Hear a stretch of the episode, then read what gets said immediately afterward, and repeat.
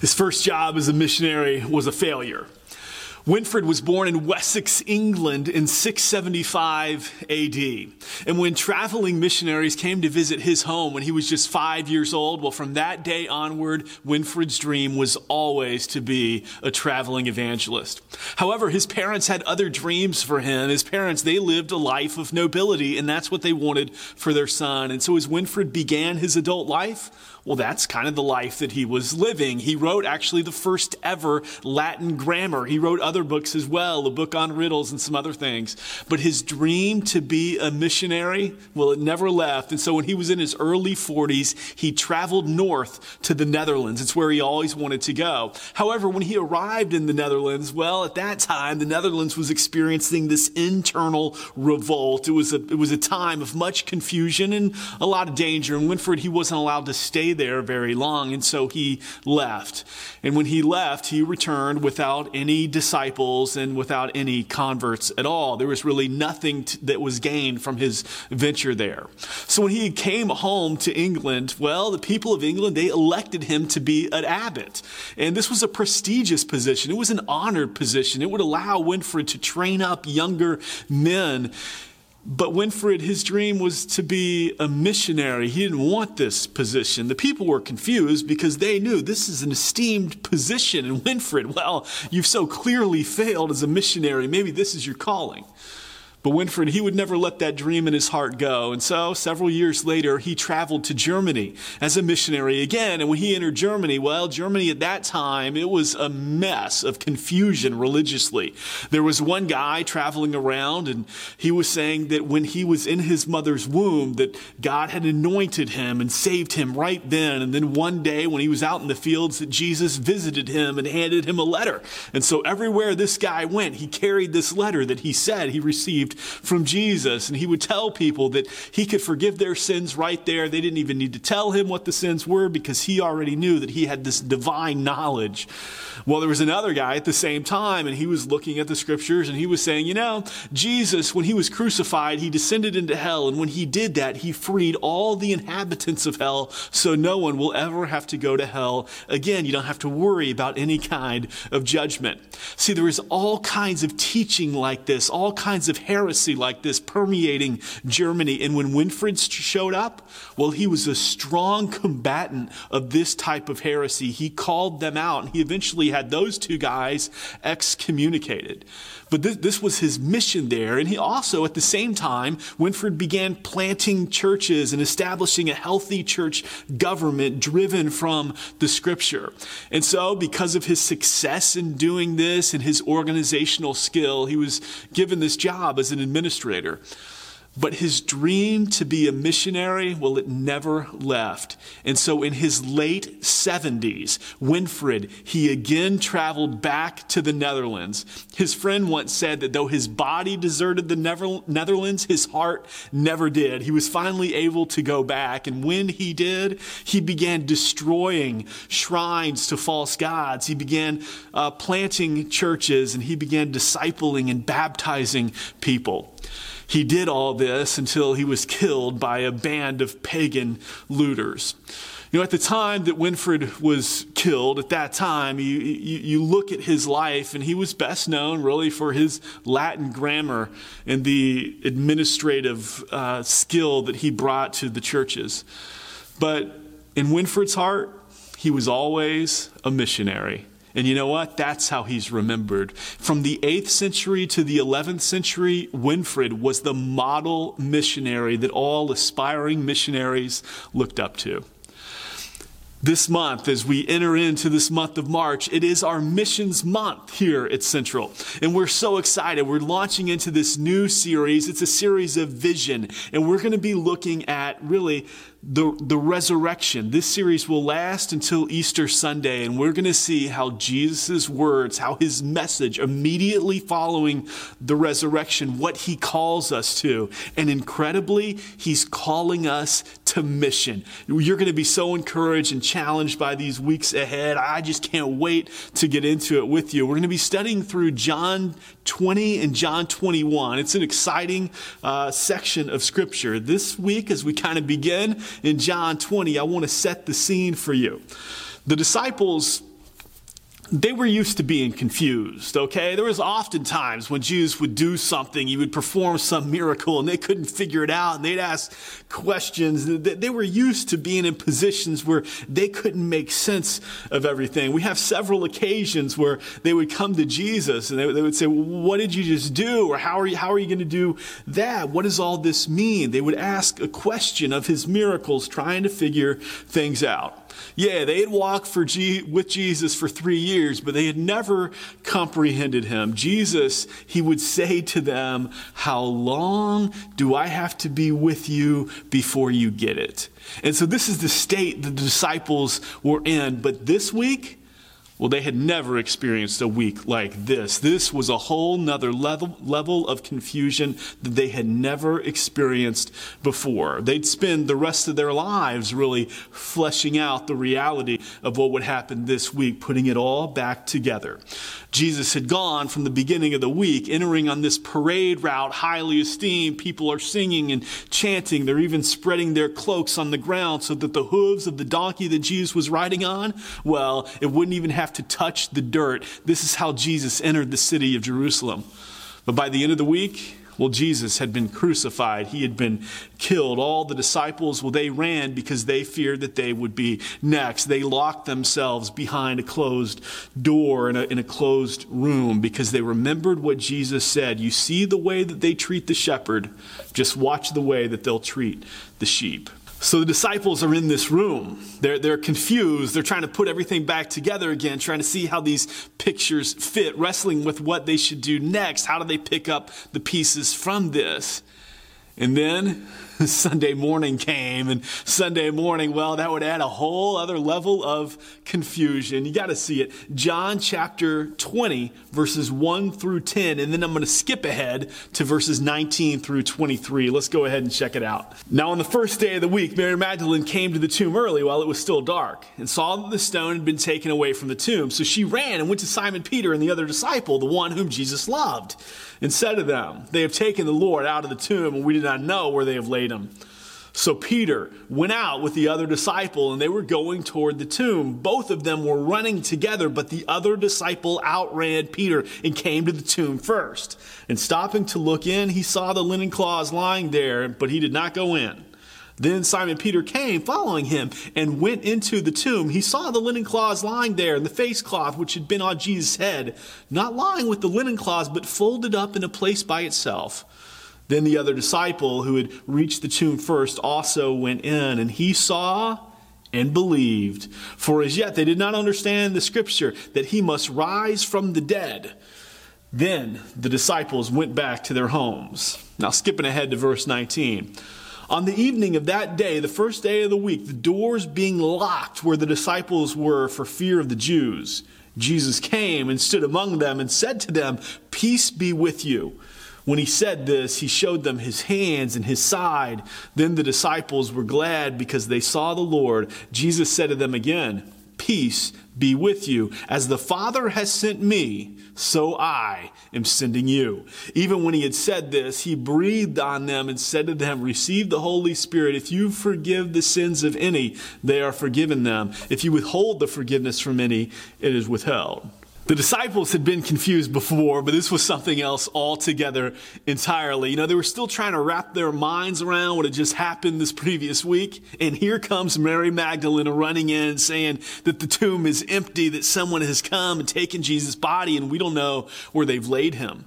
Now, in those days, the testimony of a woman was not valid in court. And so Peter and John, they know they've got to run to the tomb. They've got to be able to provide some kind of a defense and let people know that, hey, Jesus' body has been stolen.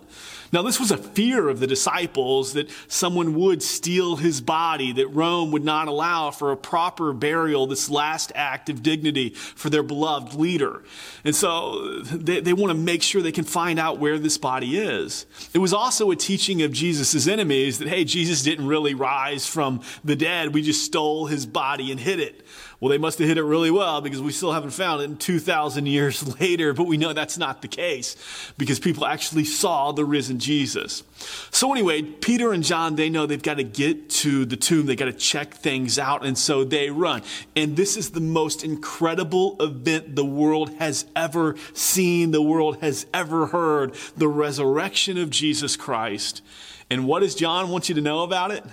Oh, a typical guy. This is why I believe the Bible. John just says, hey, I outran Peter to the tomb. You need to know that I beat him there. We were running neck and neck, but I beat him there. John wants you to know that he's the fastest disciple. He also lets you know, though, hey, I won. But as I was looking in, I was a little tentative to go inside the tomb. Peter, when he got there, oh, he marched right in. And he saw the cloths. He saw everything folded up. But he couldn't make sense of it all. And then John walked in, and John believed. He believed, oh, all those words of Jesus, still trying to make sense of everything that Jesus had taught, but he believed Jesus really is alive. See, he saw it and he believed. They went back to the house. They locked the doors. They were in this room. They were concerned that the Jews would come and get them. They knew what the Jews had just done to Jesus. They knew that they would do the same thing to them as well. And you can imagine that they're having this debate that John is saying, yeah, he really is alive. Mary Magdalene is there at this point saying, yes, he really is alive. We even saw him later in the day. And then there's Thomas. No way, he's not alive. And so there's this debate going. The disciples are still trying to wrap their minds around everything. And they're still confused. And even if he is alive, what do we do now? And how, are we on the run? Are we going to be next? Are they going to crucify us? What are we supposed to do? How are we supposed to get our lives together after this? And then Jesus shows up. Right in the middle, no one hears any footsteps. There's no knock on the door. You don't even hear the door open. Jesus just shows up right in their midst. And the first thing he says, peace. Peace be with you. Isn't that interesting? To this confused group of deserters, now fearing for their own lives, it was time for Jesus to show up and to tell them that nothing could keep him from his friends, not even death itself. What an ironic picture, isn't it? I mean, the disciples, they'd be kept from Jesus for a variety of reasons. You just go back and you think about it. They're kept from Jesus because of the threat of persecution. They run away when the time of crucifixion came. Peter, he didn't even want his reputation to be tarnished in the eyes of a teenage girl, so it's going to keep him from admitting that he even had a relationship with Jesus. Even Jesus' closest disciples, they couldn't pull one all-nighter in the Garden of Gethsemane that night. All these things would keep his disciples from Jesus. But now Jesus shows up showing his disciples that not even death would keep him from them. And so Jesus shows up, and yes, his first word is peace. Now, Jesus, he could have said a lot of things, but his first word is peace. Why peace? Think about it. The disciples, they'd been confused before. They'd been terrified before. They'd lived in fear before. I mean, you remember that night on the boat when Jesus is there asleep, and this is like the mother of all storms, and they know they're going to die. And what do the disciples do? They run over to wake Jesus up to tell him they're going to die. I mean, that's really the conversation. Jesus, don't you care that we're all going to die here? Wake up. And so Jesus, he gets up, and what does he say to them? He quiets everything down. Why do you have so little faith? It's not peace. It's why do you have so little faith? There's that time when he's out on the water and he's walking to them and they are terrified. They think they see a ghost, but peace is not the word that Jesus offers. See, Jesus, he has this uncanny ability to always tell the disciples exactly what they needed to hear. And right now, what they needed to hear most was shalom, peace. I'm here. Your hearts are anxious. Your mind is confused. Peace. I'm here. I'm alive, just like I said I'd be. And just like for the disciples, life is hard. We live in this fallen world where things are not at peace. We live in a world where relationships die, where dreams deteriorate, where jobs fizzle. We live in a world where life is hard. And sometimes, just like the disciples, you just want to get to that safe space. You just want to lock yourself behind some closed door and think, okay, if it's right here, it's going to be okay. This building, this is my safe place. So we even create rooms like that, these safe rooms. We got foam padding everywhere. We got crayons. You can just color. There's soothing colors on the wall, soft music playing in the background. And we think, okay, this will work. This will calm your heart down just enough. It'll still your mind just enough. But it doesn't work. Why? Because we have this is not what we're made for. We're not made for foam padded rooms and crayons. We got to be made for more than this. And you know what quiets your heart? You know what stills your mind? You know what works? It's when Jesus comes in and says, peace. I'm here. I'm alive. I've got this. You know, I tell you all the time that the good news of the gospel is not that you found Jesus, but that Jesus found you. You see, Jesus wasn't lost. He didn't need to be found. We're the ones who were lost, and Jesus found us. And just like the disciples, he comes to us and into our space and lets us know that, hey, you know what? Not even death will keep me from you. That's his message to you. Not even death is going to keep me from you. This is how bad he wants a relationship with you, how desperately he wants to redeem you from whatever it is that you've thought, said, done, that you wish if you could go back, you'd take it back 1,000,000 times over. You know, Paul, he would later write that, hey, what can separate us from the love of God that we have in Christ Jesus our Lord? And you know what he says? Nothing. Nothing in all creation, not even death. Not even death will separate Jesus from us.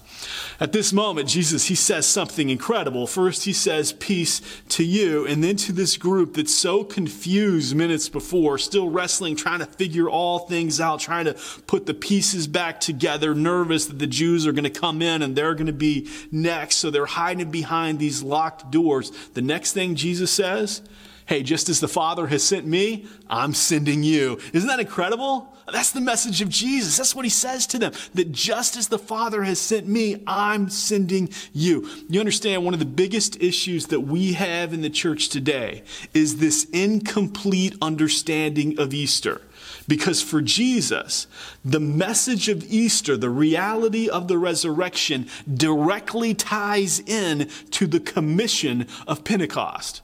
You understand, the reality of the resurrection directly impacts your commission to go make disciples. For Jesus, this is the first thing he wants his disciples to understand. Yes, I've granted you peace. You can know that now your sin has been dealt with. Your guilt has been removed. And because of this, Jesus says, I'm sending the Holy Spirit, because God can't reside in an unclean space. But because now you've been clean, now you can have the righteousness of Jesus. You can have the presence of God, the Holy Spirit. He can now reside in you. This is the gift of God, the Holy Spirit living in his people.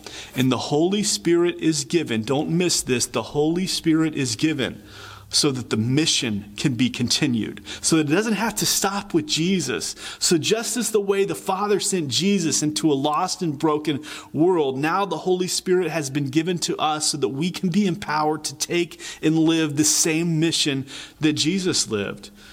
Jesus tells his disciples, I'm sending you. He immediately connects the reality of the resurrection with the commission that he will continue to give up and through Pentecost.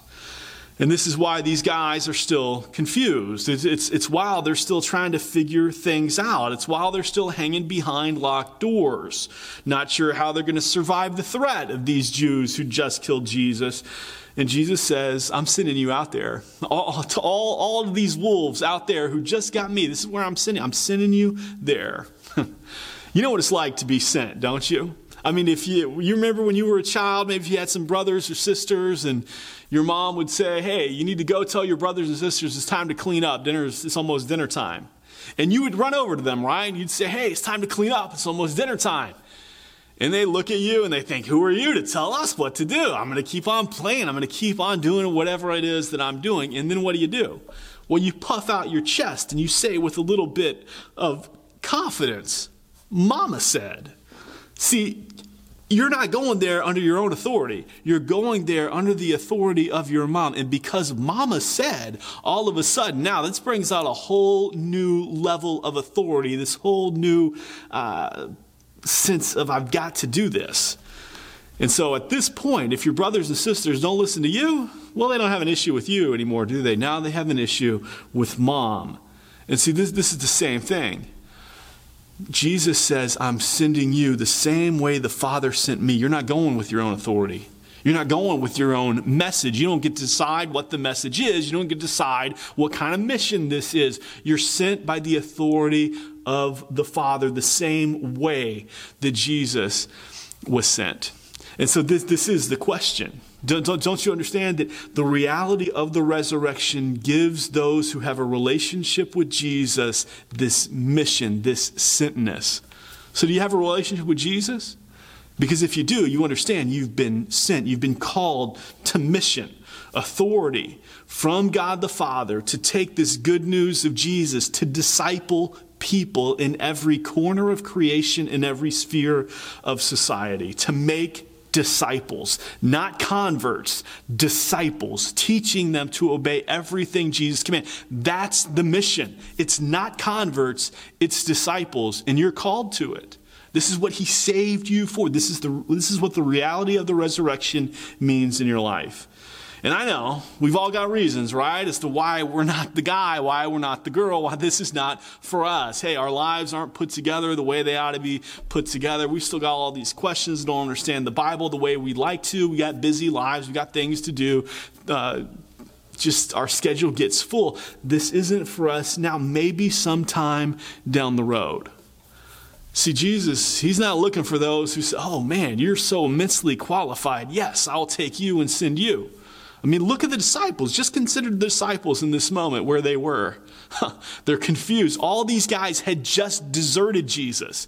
At the time of Jesus' crucifixion, not one of them were there. Not one of them would stand with him. Why? They all fled. They all left. I mean, we know with Peter denying Jesus before the teenage girl. We've talked about the guys trying to keep watch with him and pray with him in the garden that night. None of them could do it. They all fell asleep. These guys were not like your faithful band that you look at and say, wow, this is the model that we're after. But Jesus said, no, even while you're out here cowered in this room where you think this is your safe space, I'm sending you because you weren't made for this safe space behind a locked door. You were made to go to every corner of creation, every sphere of society. I mean, these guys were still wrestling. They didn't even believe. Thomas is saying, oh, I'm not believing until I can touch the scars. And Jesus comes. He offers them assurance, peace. Let your hearts quiet down. Let your minds quiet down. Understand, I am alive. He doesn't wait for them to get their lives cleaned up. He doesn't wait for them to demonstrate, okay, yes, now they're exercising all kinds of great faith. No, he comes and he lets them know right away. Even while you're scared, even while you're confused, here's your mission. He doesn't wait. He immediately ties the commission to go to the reality of his resurrection.